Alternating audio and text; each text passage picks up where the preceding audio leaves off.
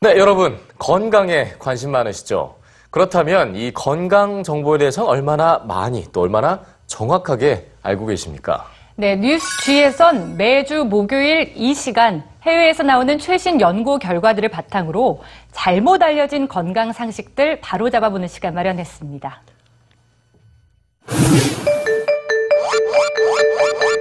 기름을 쫙 뺐습니다.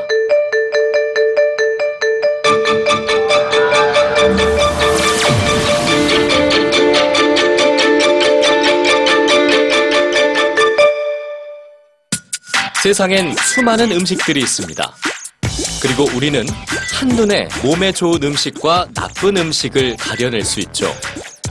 음식과 건강에 관한 수많은 정보와 상식에 단련돼 왔기 때문입니다. 자, 그럼 몸에 좋은 건강한 식탁을 한번 차려볼까요? 맛으로만 음식을 고르는 시대는 지났습니다.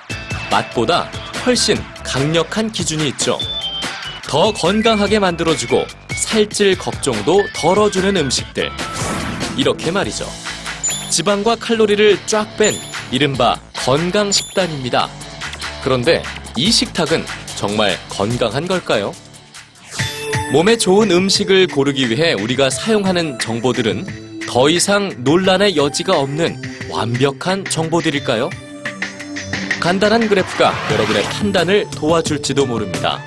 수직선은 미국인들의 나이, 수평선은 연도를 나타냅니다. 그리고 이 선은 미국인들의 비만도를 표시합니다. 그런데 어느 순간을 기점으로 그래프는 상승하기 시작합니다. 미국인들이 더 뚱뚱해지기 시작하는 겁니다.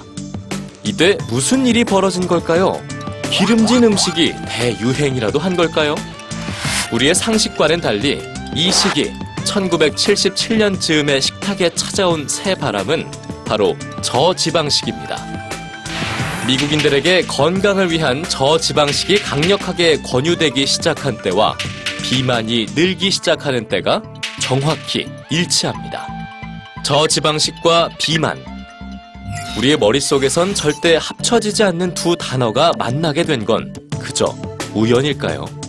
저지방식에 대한 거짓말과 진실은 다음 주에 더 자세히 밝혀드리겠습니다. 수많은 정보가 넘쳐나는 이 세상에서 물음표는 언제나 중요합니다.